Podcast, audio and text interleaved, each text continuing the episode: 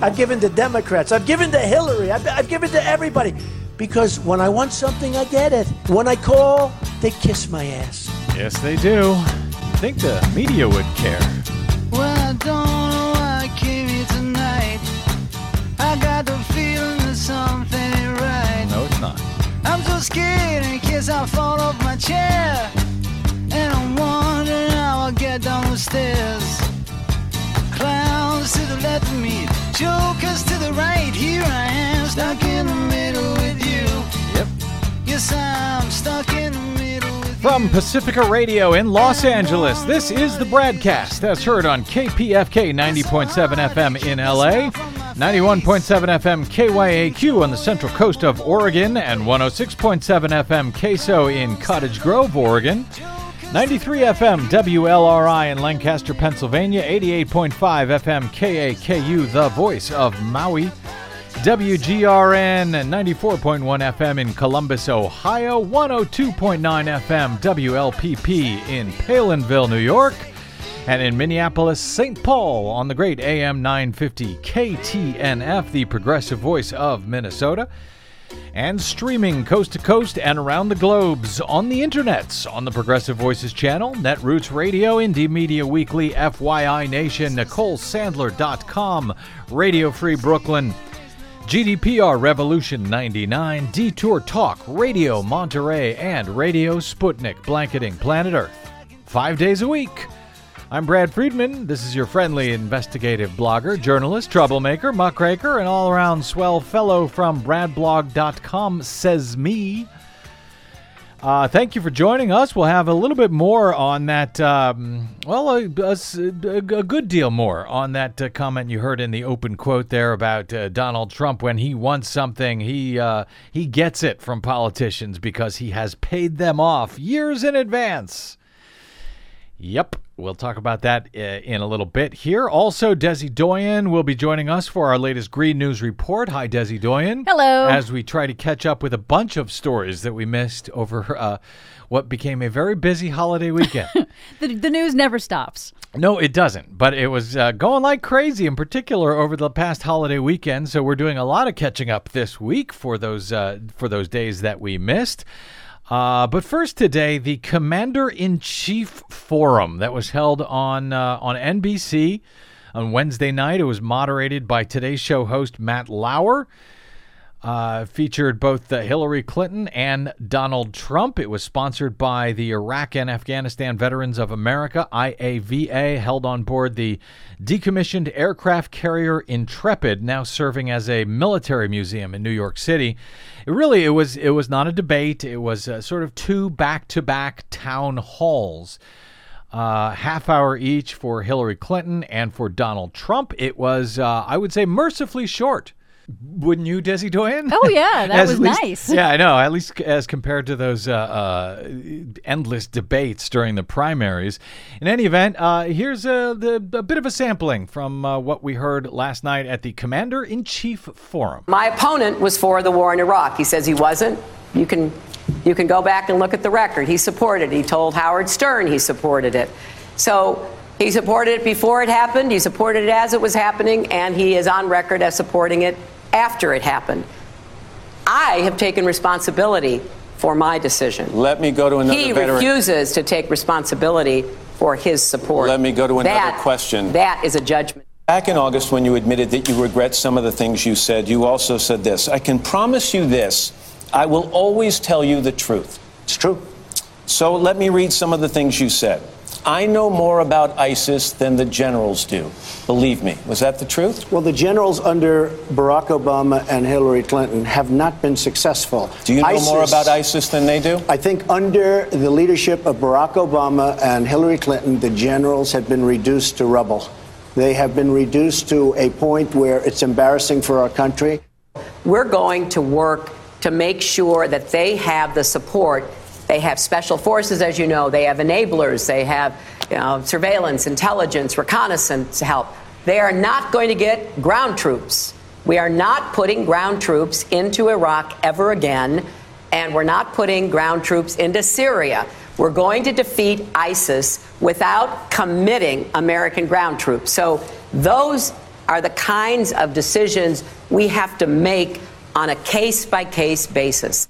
So, is the plan you've been hiding this whole time asking someone else for their plan? No. But when I do come up with a plan that I like and that perhaps agrees with mine or maybe doesn't, I may love what the generals come back with. I will But you have your own plan. I have a plan, but I want to be, I don't want to, look, I have a very substantial chance of winning. Make America great again. We're going to make America great again.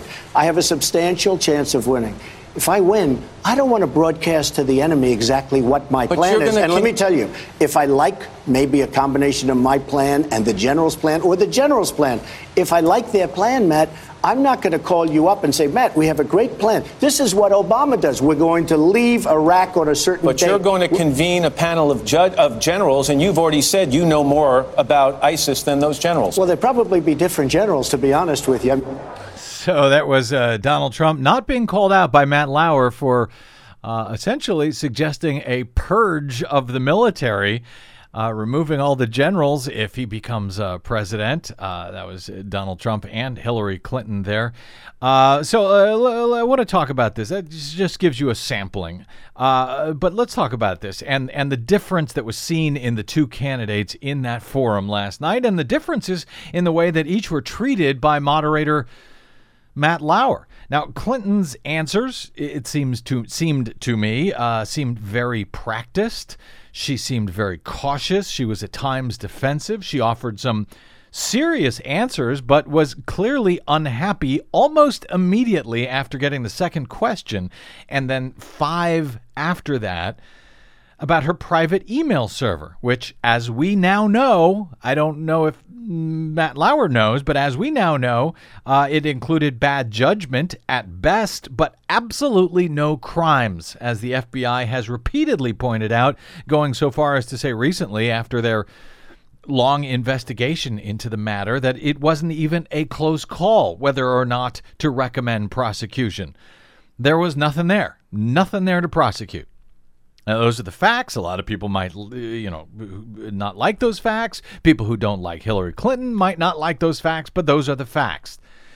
Now, the next set of uh, questions for Hillary Clinton, and, and I'm going to talk uh, more, hopefully, in a moment about that email server because we've got some new news on that. But in any event, the next set of questions uh, were on her vote for the Iraq War, which, after defending that vote for many years, she finally admitted was a mistake. She did that many years ago. She didn't seem uh, happy to have to revisit the issue during the forum on Wednesday night. Nonetheless, she she offered serious responses to serious and difficult and complex questions on uh, all manner of things. What was described as her hawkish foreign policy uh, on the Iran nuclear deal, problems at the Veterans Administration, the suicide epidemic among veterans uh, PTSD treatment, and more.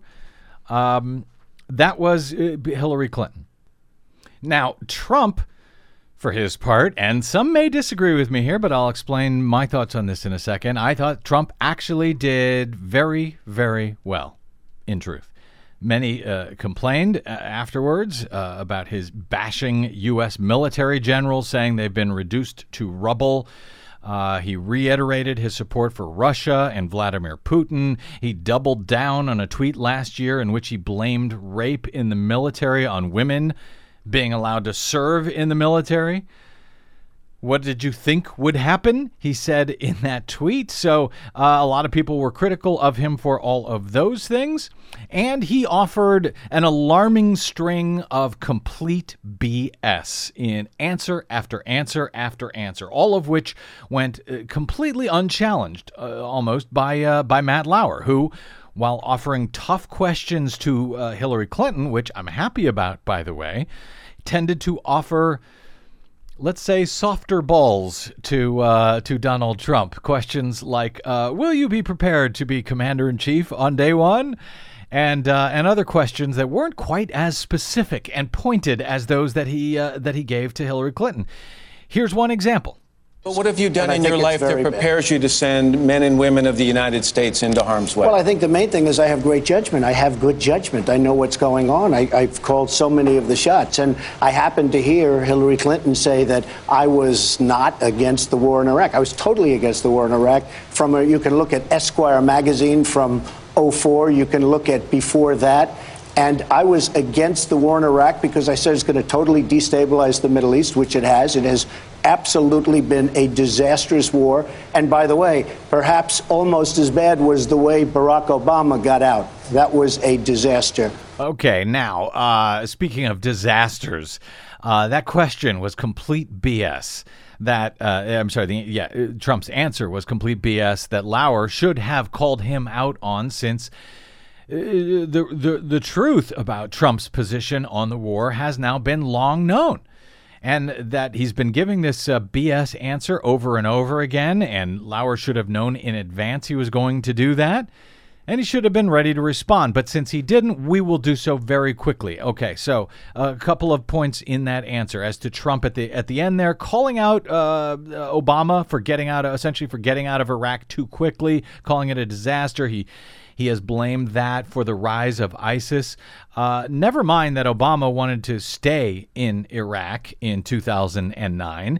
He was bound by the agreement that was signed with Iraq by George W. Bush in 2007 long before Obama uh, ever took office. But you know, never mind that Trump himself wanted to get out years earlier. Trump was in favor of getting out long before Obama did. Uh, and no matter what would or wouldn't happen in the country, including the potential rise of ISIS that he's now critical of, but that Donald Trump back in 2006 had predicted would happen, but he didn't care anyway. Here was Donald Trump on CNBC in 2006 calling for exactly that a swift pullout from Iraq, no matter, no matter what may happen. Well, what you have to do is get out of Iraq. You can do it nicely. You can do it slowly. that- that's you can vague. do it Give me- what do we do? I'm- would announce that we have been victorious in Iraq and all the troops are coming home. And let those people have their civil war. And by the way, no matter if we stay or if we leave, the most vicious uh, person that you've ever seen. He's, Saddam Hussein is going to be like a nice guy compared to the one who's taken over Iraq. Announce victory, Okay, get so him you're home. so- Let's say victory, tremendous. Have a big thing in the streets. Then get out real fast before you get shot. Let's get home. They hate us over there. They hate us over there. How do you solve that problem? You've got to get out of Iraq. Got to get out of Iraq. You got to get out no matter what happens. That was Donald Trump in 2006. Now he's critical of Obama for getting out as per the legally binding agreement that George W. Bush signed in Iraq. Lauer didn't bother to call him out on that. Let it stand. And, you know, uh, American people uh, probably watched it and said, yeah, you know, it has been a disaster. I agree with Donald Trump. Now, as to even the easier fact check that Lauer could have done about Trump's position on, on the war, and it was easy if only because Hillary Clinton herself, who went first last night, um, she made it clear that, you know, despite Trump's repeated claims that he was against the war, he actually wasn't. And it was funny. Trump says uh, in that comment, he said, Look at Esquire in 2004. Well, the war was launched in 2003, back when Trump was in favor of it. Here he is saying as much on the Howard Stern show back in 2002. But we have an idea who the enemy is, and a lot of times the politicians don't want to tell you that. Are you for invading Iraq? Yeah, I guess so. Uh, you know, I wish it was. I, I wish the first time it was done correctly. Yeah, but other than that, sure, let's invade him again. And yet he's allowed to get away with that lie. So he offered this uh, alarming stream, uh, string of, of total BS, but I'm arguing that he won anyway. And that Dems should be very worried because guess what? I don't know that many Americans actually heard that alarming string of BS, particularly without a moderator willing to call him out for it. What they heard and what they saw was a guy who was confident, uh, who said he would be, quote, 100% prepared on day one to be the commander in chief. And as with George W. Bush and his false bravado, the American people may well buy it again. A caller on yesterday's uh, broadcast noted that uh, I had called it on, on Trump more than a year ago, uh, and that, that I had said from day one he is the GOP Fox News id and I saw nothing to stop him from winning the uh, Republican nomination. This was back when most people saw that idea as preposterous. So, uh, you know, and I think many still regard the idea of him winning the presidency today as preposterous. I don't. Now, I, believe me, I hope and I, I, I, pray that I am wrong here. I, I don't have any special superpowers that allowed me to call it for Trump in the first place when he entered the race uh, back on June 16, 2015, other than paying attention to what is actually going on, as opposed to the nonsense that the bulk of the corporate media pretends is going on. You know, pundits and, and, and folks like me, we can fact check all we want, but there's an enormous chunk of American voters who don't give a damn about facts. They want someone to play the role of commander in chief, and Trump can do that. He has been doing that.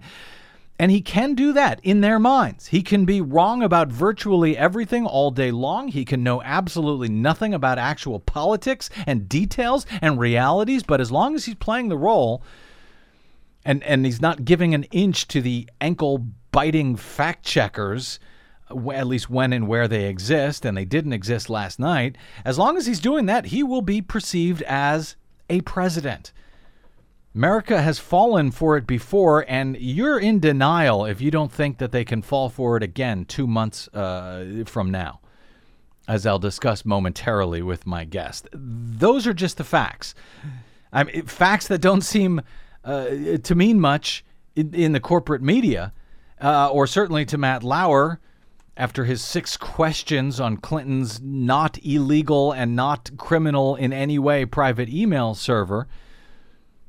But uh, today, uh, trending on Twitter was the hashtag lowering the bar. That's pretty good. Yeah, I know. Uh, so there is just a lower bar for candidates like Donald Trump than there is for Hillary Clinton. For whatever reason, call it the soft bigotry of Trump expectations, if you like. We will discuss some of the reasons for that and more evidence of it with my guest, Martin Longman, after this break. I'm Brad Friedman, and this is your BradCast.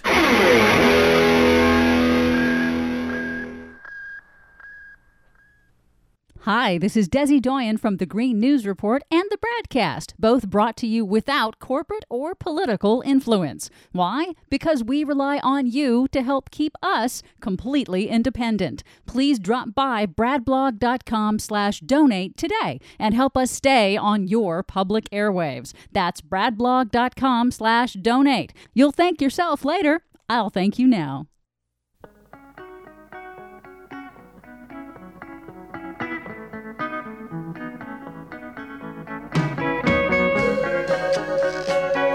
Welcome back to the Bradcast. Brad Friedman from BradBlog.com. Uh, speaking of bad reporting, speaking of lowering the bar, speaking of leveling an unlevel uh, playing field in a way that benefits an illegitimate candidate like Donald Trump and unfairly disadvantages a love her or hate her legitimate and highly qualified candidate like uh, like Hillary Clinton. Last week, the Washington Post, in an item headlined, Here's a Tale of Two Scandals, guess which one will get more play? Paul Waldman wrote Whenever some new piece of information emerges about Hillary Clinton or people close to her, we're told that it raises questions of some kind, which means it's being shoehorned into a larger narrative that says something fundamental about her, that she's tainted by scandal or corrupt or just sinister in ways people can never quite put their finger on. Yet somehow, he writes, stories about Donald Trump that don't have to do with the latest appalling thing that came out of his mouth don't raise questions in the same way.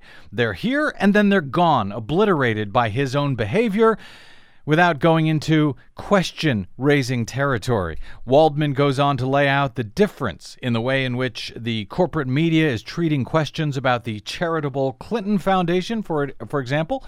An enterprise that for years has raised and spent billions to provide aid and comfort to suffering men, women, and children all across the globe. And, by the way, has a higher rating than even the Red Cross uh, with, with Charity Watch. That versus what appears to be a very specific and illegal political payoff made by Donald Trump's charity foundation to a political organization supporting Florida Attorney General Pam Bondi. Not long after she announced a potential investigation of the Trump University scam, and after she had reached out to him for a donation. I suspect you've heard the concerns in great detail about the Clinton Foundation and certainly Hillary Clinton's email server, where, as the FBI found, no crimes were committed. But the fact that Trump's charitable organization made a blatantly illegal payment to a political group, and Trump even paid a fine to the IRS for it and was forced to pay the foundation back, that's just a blip at best in the corporate uh, media uh, food ch- news chain, it seems. Though he asked six questions to Hillary Clinton about her email server uh, last night, Matt Lauer failed to ask even one question about the confirmed illegal payment by Donald Trump's own charity foundation during that commander in chief forum on Wednesday night. Meanwhile, over at the New York Times, over the weekend, Paul Krugman offered the disturbing point that we have seen this sort of pattern before. In a column headlined, Hillary Clinton Gets Gored, Krugman reminded us of the 2000 election when, as he wrote, one candidate, George W. Bush, was dishonest in a way that was unprecedented in U.S. politics. Most notably, he proposed big tax cuts for the rich while insisting, in raw denial of arithmetic, that they were targeted for the middle class. These campaign lies presaged what would happen during his administration, an administration that, let us not forget, took America to war on false pretenses. Krugman says, Yet throughout the campaign in 2000, most media coverage gave the impression that Mr. Bush was a straightforward guy while portraying Al Gore, whose policy proposals actually added up and whose critiques of Bush uh, were completely accurate. He was uh, portrayed as slippery and dishonest. Mr. Gore's mendacity was supposedly demonstrated by trivial anecdotes, none significant, some of them simply false. No, he never claimed to have invented the internet, but the image stuck. And right now, Krugman says, uh, I and many others have the sick, sinking feeling that it's happening again. So, could it be happening again? It's sure beginning to feel like it. Uh, in recent days, both national and state polls have been tightening. Uh, in general, while Trump has been gaining ground, much of the narrowing in the polls has been due to Clinton's uh, numbers falling rather than Trump's rising. It's likely that a number of these perceived scandals uh, concerning Clinton have eroded her support. And yet, with all of the investigations and subsequent news reports into various concerns about Hillary Clinton, a blizzard of scandals by Donald Trump and his various organizations, including ones for which he has admitted now wrongdoing by paying these uh, these penalties, these fines to the IRS, they don't even seem to be, well, not ne- not nearly quite as sexy to the corporate media, or at least not covered with the same aggressiveness. Writing about all of this of late at Washington Monthly is our old friend Martin Longman. He's the founder and editor of the great progressive blog boomantribune.com. He also now writes at the Washington Monthly's political animal blog, where he is also their web editor. He was also formerly a political consultant for Dem- Democracy for America, the organization formed out of the 2004 Howard Dean campaign. Martin Longman, welcome back to the BradCast. How you doing? I'm great to be here. It's great to have you here, my friend. Uh, especially after, you know, I wanted to talk to you about all of this even before we saw what happened last night at that uh, Commander in Chief forum. Uh, so first, before we get into the specifics of the uh, tale of two scandals, uh, as Waldman described it at, at, the Washington Post. I want to get your impressions on Wednesday night's Commander in Chief Forum on NBC because I kind of sense that it may play into what we've been, uh, what you've been writing about, and uh, what I tried to describe in my intro there. Your general thoughts on those back to back interviews between. with Hillary Clinton and Donald Trump last night, and Matt Lauer on NBC. Well, he he seemed to be uh, inordinately interested in emails that had little to do with foreign policy, um, and he just it didn't seem like an, anybody who watched it gave it a good review. I mean, it was um, he seemed unprepared. He, he certainly gave the impression that he was going to press Hillary Clinton much harder than Donald Trump. Mhm. Uh, Trump, for example, claimed again that he had been against the war uh, before it started, the Iraq War, and uh, he wasn't challenged on that. Yep. So, um, and as you pointed out, you know, there's no discussion about any of the scandals uh, surrounding Donald Trump. Uh, so it seemed like a pretty unbalanced presentation.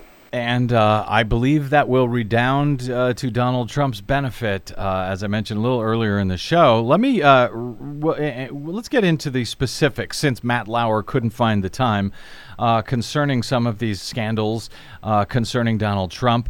Paul Krugman. Uh, wrote about a little bit about this over the weekend. He said, "True, there aren't many efforts to pretend that Donald Trump is a paragon of honesty, but it's hard to escape the impression that he's being graded on a curve. If he manages to read from a teleprompter without going off script, he's being presidential. If he seems to suggest that he wouldn't round up all 11 million undocumented immigrants right away, he's moving into the mainstream. And many of his multiple scandals, like what appears to be clear payoffs to state attorneys general to back off investigating Trump University, get remarkably little attention. That was uh, Krugman over the weekend before Matt Lauer went on to give it not just remarkably little attention, but no attention whatsoever. Uh, so uh, let's talk about this, Martin. What, what do we know about the Trump Foundation's payoff at this point to Florida Attorney General uh, uh, uh, Pam Bondi? I know it's a lot less than we, we know about Clinton's email server and, and the Clinton Foundation, it seems.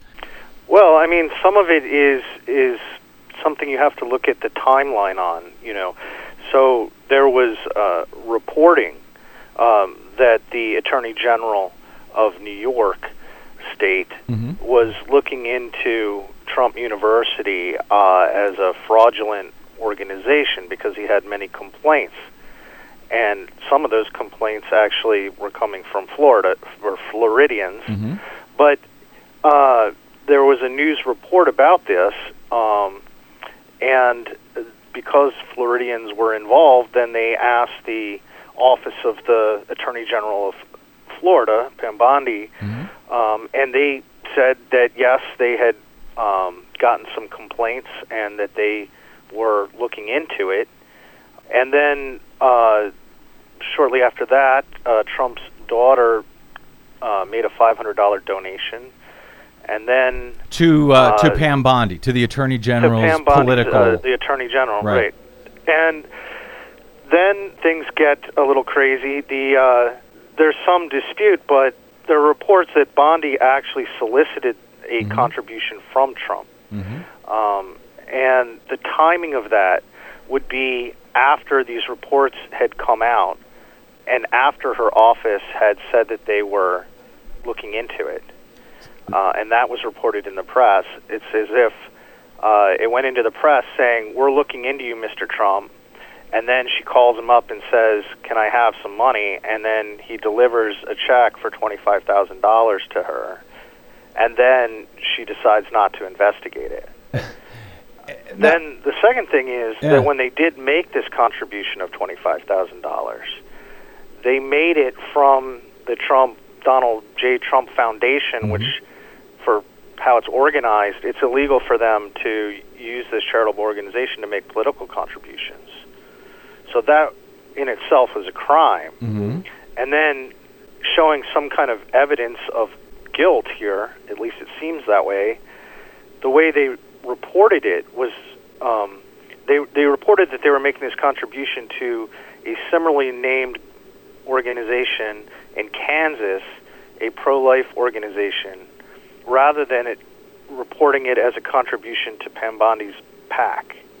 So ha- had they had the uh, Trump Foundation, a charitable organization, supposedly had they given twenty five thousand dollars to this uh, charitable organization in Kansas, no problem. But Right. they gave it to a political group in Florida. That in and of itself is illegal, no matter how he reported it.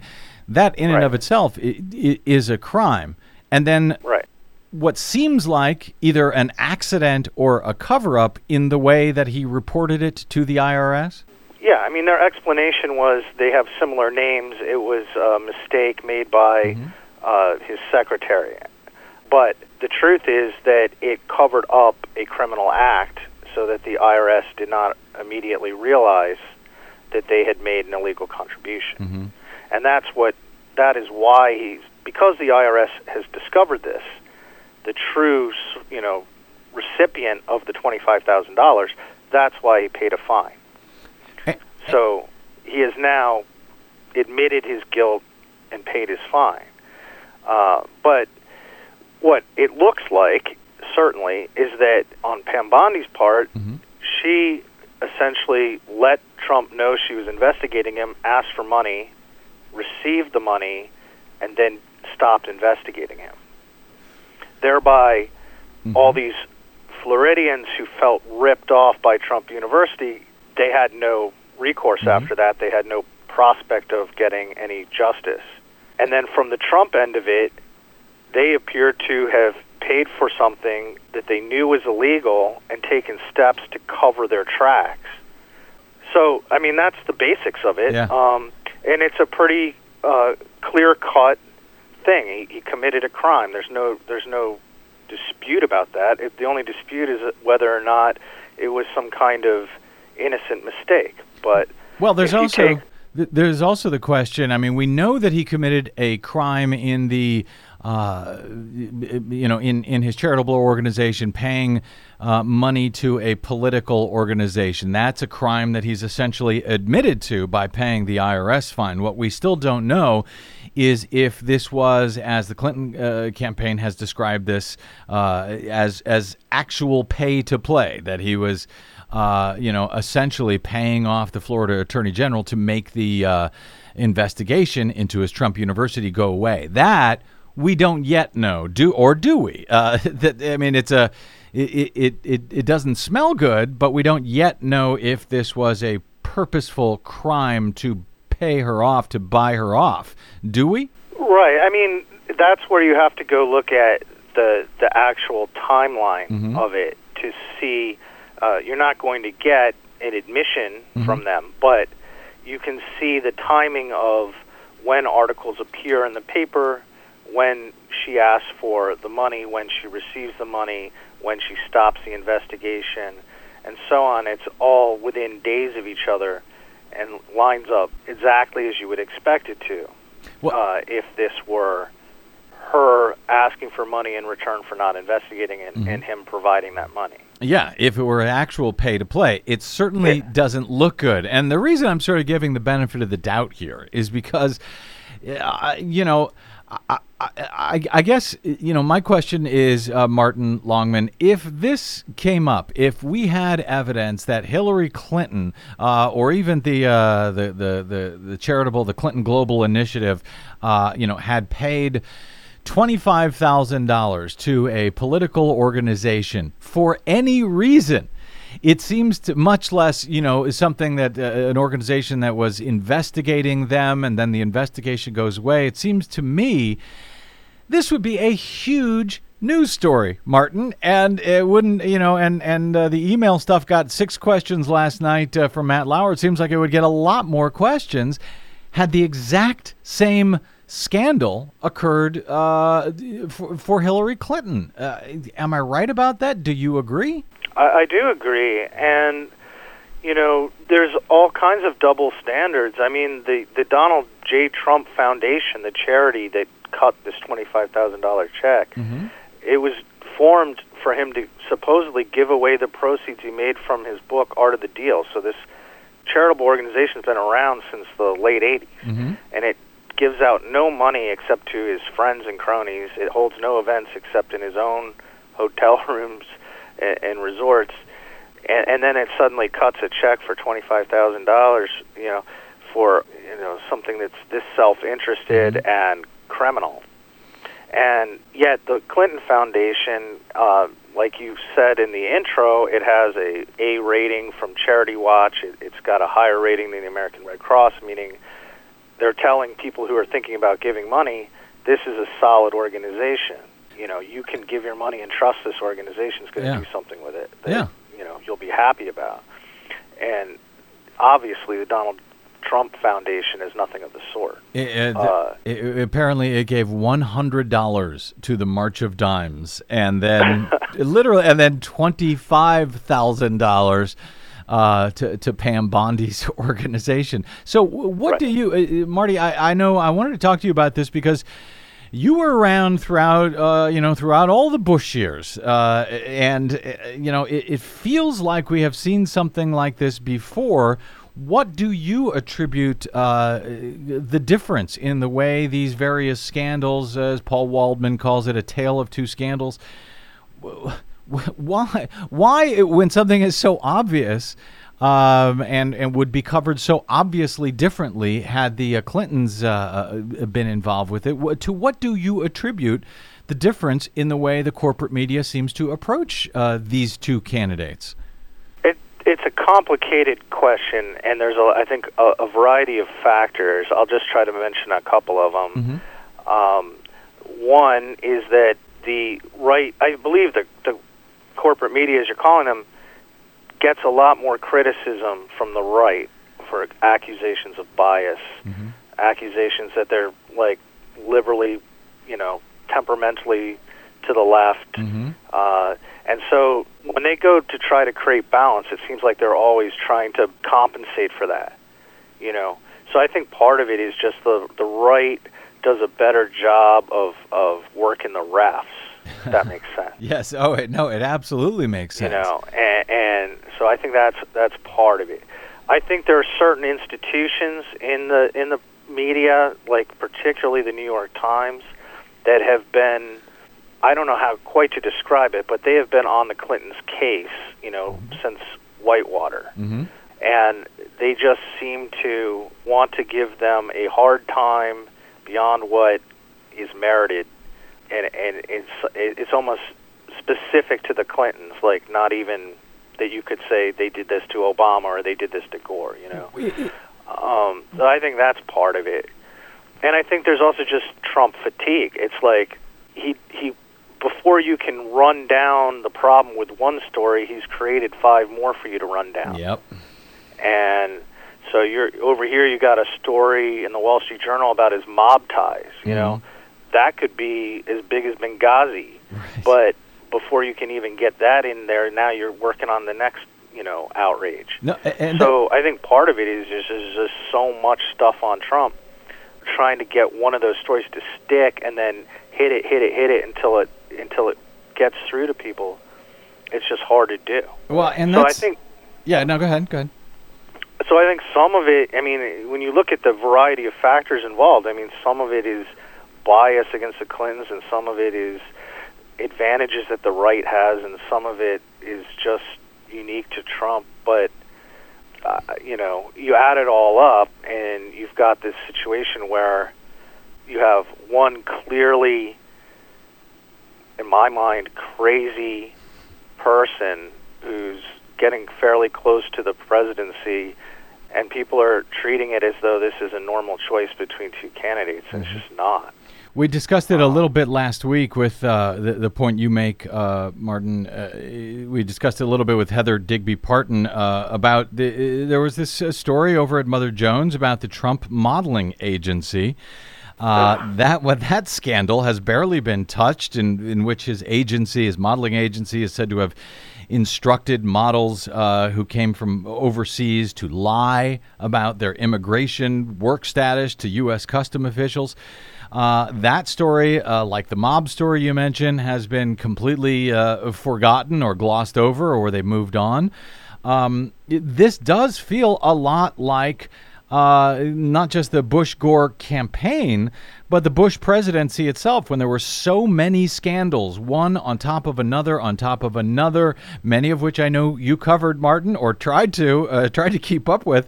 Um, it was nearly impossible to dig into any of them, and I I, I, think we're seeing that. Uh, I think we're seeing that again with uh, with Trump. Yeah, I mean, it, it is it is uh, I mean to me I look at some of these things that he's done and Mm-hmm. it's like why are we even still talking about this as a as an election as an option you know when you're asking the Russians to come in and break into our government servers and hack in and and steal emails from your uh, opponent things like that I mean uh, the world's gone a little crazy when that just gets Yes. passed over after a couple news cycles and we move on like Oh. it didn't it didn't even happen you know all, all of which would be disqualifying to pretty much any other candidate, certainly disqualifying if uh, Hillary Clinton had said it. yeah yeah you feel like it should be like the gong show you know somebody says okay you know it's over you just you just ended you know your qualifications to run for this office but it doesn't work like that so there's still an election you know there's still an option he's still moving up in the polls Let me- she's moving down you know let me hit on uh, one point you raised, Martin. I, I want to get your uh, thoughts on this because you, you talked about the New York Times and how they've, uh, you know, had it out, as it were, for the Clintons for years. Um, is this a matter? Uh, I mean, because personally, I- I'm happy to see aggressive reporting. I'm I, I don't have as much of a complaint with the New York Times uh, digging deep into what Clinton is doing uh, versus ignoring uh, what Trump is doing. Uh, you know, so it, it's not that I, I feel they're t- too hard on her. I feel they're not hard enough on all of the, you know, on, on the other candidates. As a matter of fact, Washington Post was covering that uh, story of Pam Bondi, the New York Times, uh, at least over the uh, holiday weekend. I don't know if it's changed yet, but they weren't. Co- New York Times wasn't covering it at all. So is it a matter of New York Times being too hard on the Clintons or not hard enough on Donald Trump, as as you see it? Well, I mean, you gave that example right there that the New York Times had to be shamed by Krugman uh, because they weren't covering the Pam Bondi part of this story. Uh, but to go back to the treatment of the Clintons by the New York Times, mm-hmm. I mean, we've been running a series of articles at the Washington Monthly on this where their coverage is very heavy on innuendo mm-hmm. and what I call like the six degrees or of Kevin Bacon, right? It's mm-hmm. like you're you're making a case that because somebody made a contribution to the Clinton Foundation and they actually have some business with the State Department that this you know automatically means there's some kind of foul play. And there's no proof of that. If you read their articles carefully they'll say there's no proof of that. But still the whole pitch the whole hook to the article is that there's something wrong here you know? And you look into it and you say the ethics department at the state department said it's okay for bill clinton to go take a job working as a, uh, a spokesman for this uh, for-profit university um, but then the coverage of that story makes it out to be that they invited this guy to dinner, and the only reason they invited him to dinner was so that he would give Bill Clinton a job. You know, the own their own reporting is contradicting what they're presenting, and what they're presenting is there's something, there's smoke here. There's got to be something here. And that's so. But- yeah, There's not something there when it comes to the Clinton Foundation and a lot of their other reporting that they're doing. If you look at it, there's nothing there. You have a very solid foundation, charitable organization. The Clintons haven't taken any salary from this organization. The, uh, Paul Paul Waldman uh, over at the uh, Washington Post said if you as a journalist are going to say something that quote that say that something quote raises questions, and if you know Yeah. the answer to those questions, you have to say that too. He said, uh, you know, in this case, uh, you know, the answer is, and pay attention to make sure you grasp this answer in all its complexity. No. So, you know, it's okay to raise the questions, but when you get the answers, uh, it seems like they should be reporting the answers at least as prominently as they're uh, as they're reporting the questions in the first place. Martin, I got just a, a, a about a minute here. Uh, I, I talked about this a little bit earlier on the on the show today. Um, but it, doesn't also that I know you've you've given uh, your uh, your thoughts about the, the the way the media covers the candidates differently uh, and so forth. But um, doesn't a lot of this and the really the success of Donald Trump uh, have ultimately to do with the fact that Americans ultimately don't actually care about policy, that they want someone that looks and feels presidential. They don't care if he actually doesn't know what he's talking about, but he's playing the part of the president. It's, you know, and, and sort of the old who would you rather have a beer with question that, you know, was so popular to explain the, uh, you know, the Bush Gore election that, oh, people just liked Bush better. Um, is uh, do you sense that that is in play here? Because I have a great deal of concern that it is. I don't think uh, what should have been a very damaging uh, uh, performance last night by Donald Trump. I don't think it's going to damage him much at all. And uh, if I'm right about that, uh, what what does all of that say about about Americans and and or the American media as you see it?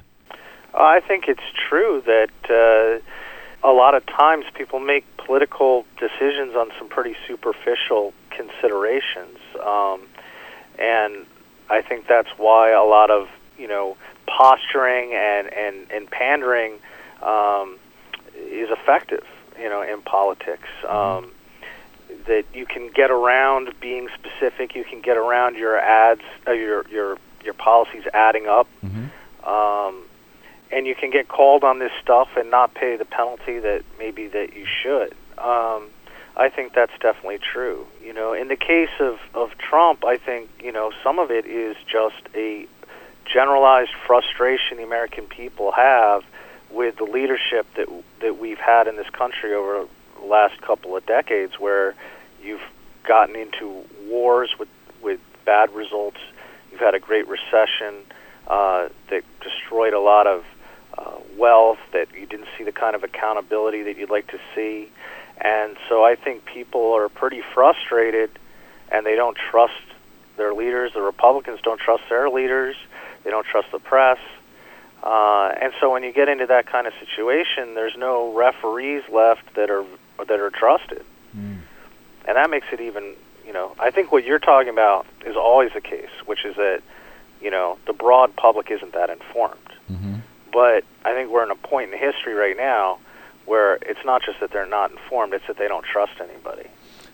And when you get into that situation, then a guy like Trump can get away with a lot more than he should.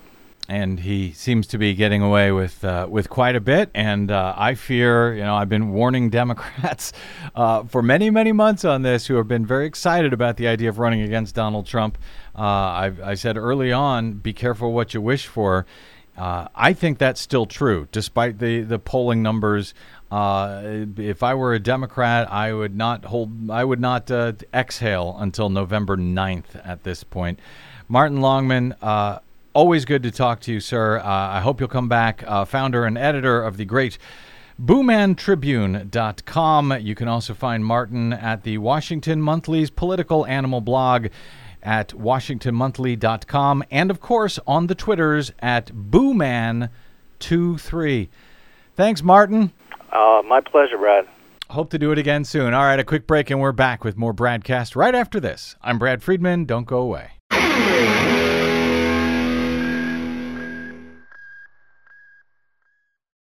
Hey, this is Brad. Do you enjoy your non corporatized, commercial free broadcast? Yeah, me too. But we need your help to stay that way. Please consider supporting the investigative blogging, broadcasting, and muckraking that we do here on the BradCast and the Green News Report and BradBlog.com with a donation. It's easy. Stop by BradBlog.com slash donate and drop a few dollars in the tip jar. You can make a one time contribution or an automatic monthly donation of any amount you like. It's easy. It'll take you about 60 seconds and you'll help me and Desi stay on the air to continue our troublemaking and muckraking without the corporate influence of anyone. Got it? Thanks. Stop by bradblog.com slash donate to help us out today.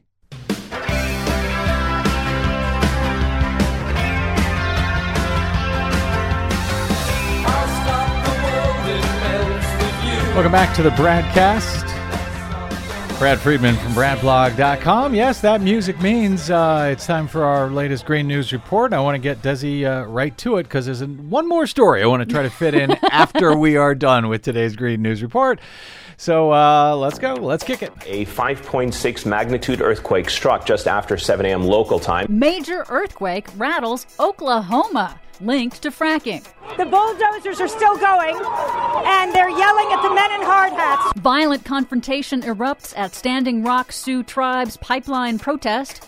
Typhoons in Asia now 50% stronger than in the 1970s. Plus, today we are moving the world significantly closer to the goal that we have set. President Obama has formally signed the U.S. to the landmark United Nations Paris Agreement. All of those stories and more straight ahead from BradBlog.com. I'm Brad Friedman. And I'm Desi Doyen. Stand by for six minutes of independent green news, politics, analysis, and snarky comment. Temperatures last month shattered all previous records, including one record in Kuwait of 129.2 degrees Fahrenheit. No, I know 129 degrees sounds like a lot, but it's a dry hell. Yep. Welcome to hell. This is your Green News Report.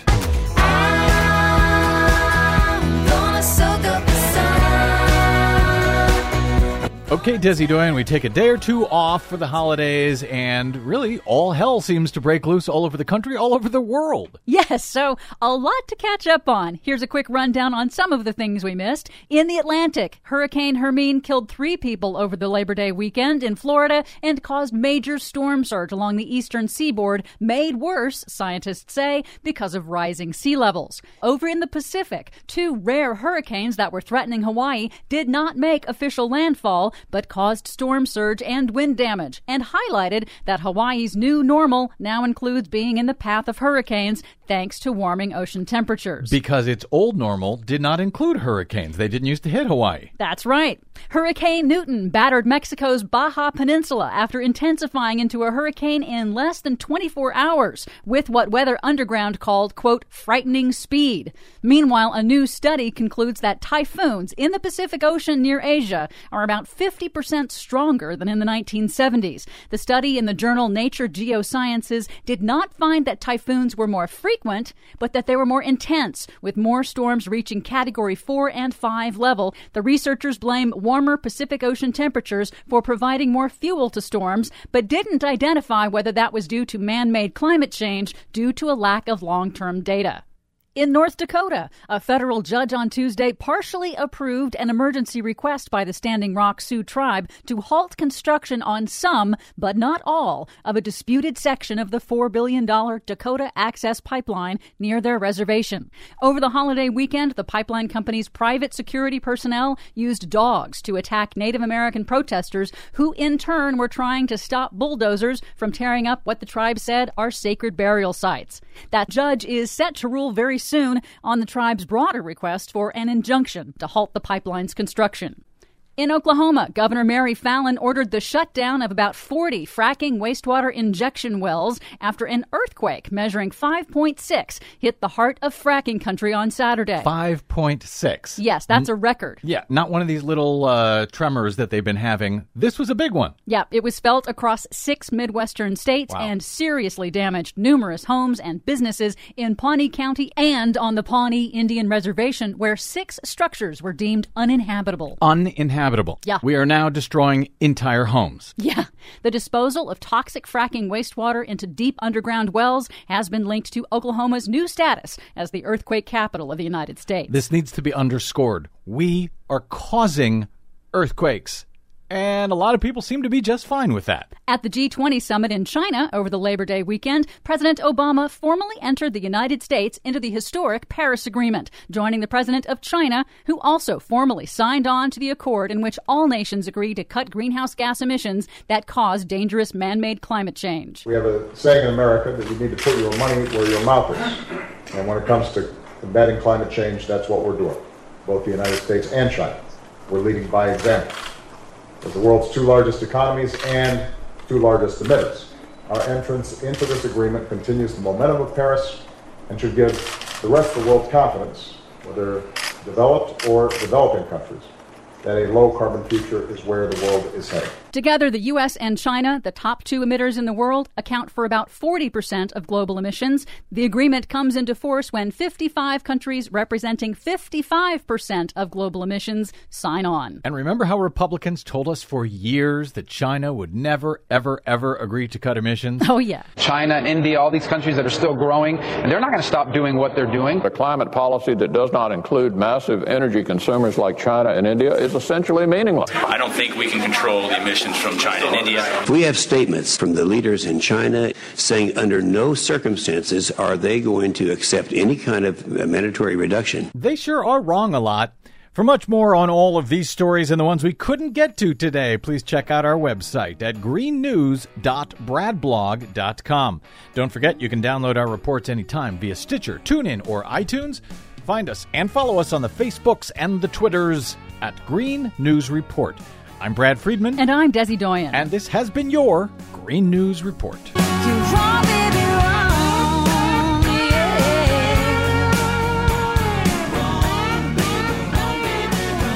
They're just wrong. They're wrong and wrong and wrong time and time again.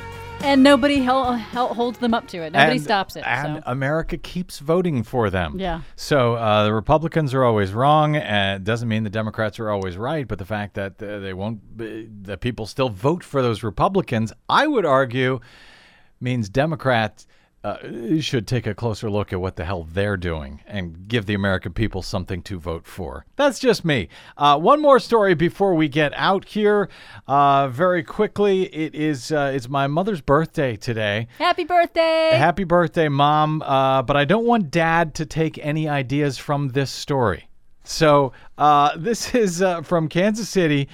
A 70 year old man charged with robbing a Kansas City, Kansas bank said he did it because he preferred a jail cell over living with his wife. Lawrence John Ripple is charged in federal court with the Friday afternoon robbery of the Bank of Labor. Uh, at 756 Minnesota Avenue. According to court documents, Ripple handed a teller a note that read, quote, I have a gun, give me money. The teller complied, but instead of fleeing, Ripple took the money and then took a seat in the bank lobby, according to the documents. Uh, when a bank security guard approached him, Ripple told the guard, I'm the guy you're looking for. the guard took the money from Ripple and held him until police arrived. When he was uh, questioned later by investigators, Ripple. Ripple told him that he and his wife had argued and he, quote, no longer wanted to be in that situation, according to the documents. R- Ripple wrote out his demand note in front of his wife and told her he'd rather be in jail than at home. Ooh, wow. This is uh, from an FBI agent who wrote uh, in an affidavit filed in support of the robbery charge. Wow. Yeah. he really wanted to get out of there, didn't he? Again, happy birthday, mom. Dad, don't get any ideas. My thanks to our producer, Desi Doyen, uh, to my guest today, Martin Longman of Washington Monthly, and of course to you for spending a portion of your day or night with us. It is, as ever, greatly appreciated. If you missed any portion of today's show or any other show, you can download them for free anytime at bradblog.com or over at iTunes, where we hope you'll give us a good review make it a little easier for everyone else to find us as well. You can drop me email. I'm bradcast at bradblog.com. Always good to hear from you there and on the Facebooks and the Twitters where I can be found at simply the Brad Blog. All right, that's it. Thank you all. We will see you soon. Until then, I'm Brad Friedman.